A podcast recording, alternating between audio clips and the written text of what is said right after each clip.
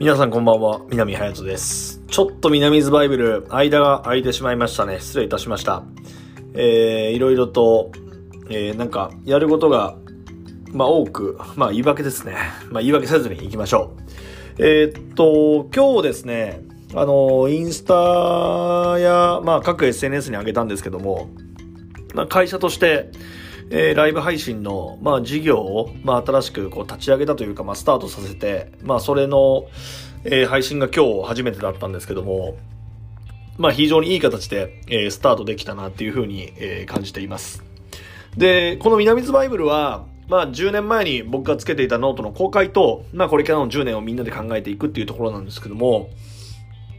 まあ、YouTube でもそうですけど、まあ、誰でも、えーどこでも、えー自分が、えーテレビ局になれる。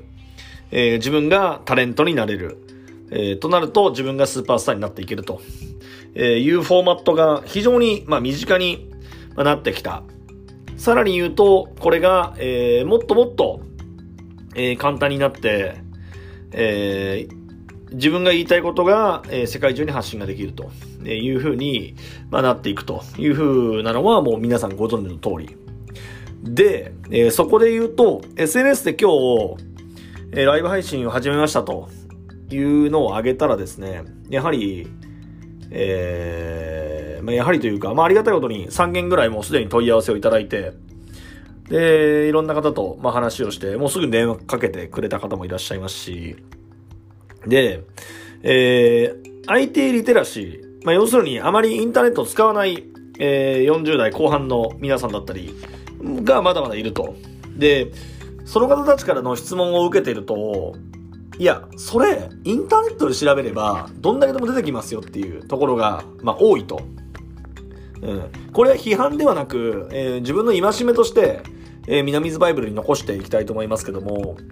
えー常に最新のものは、えーアップデートしていかないと。それは自分自身も。なので、えー昔取った絹塚、もちろん僕らの技術、喋る技術っていうのもそうですけど、常にアップデートして、新しい情報を手に入れ、さらに新しい技術を、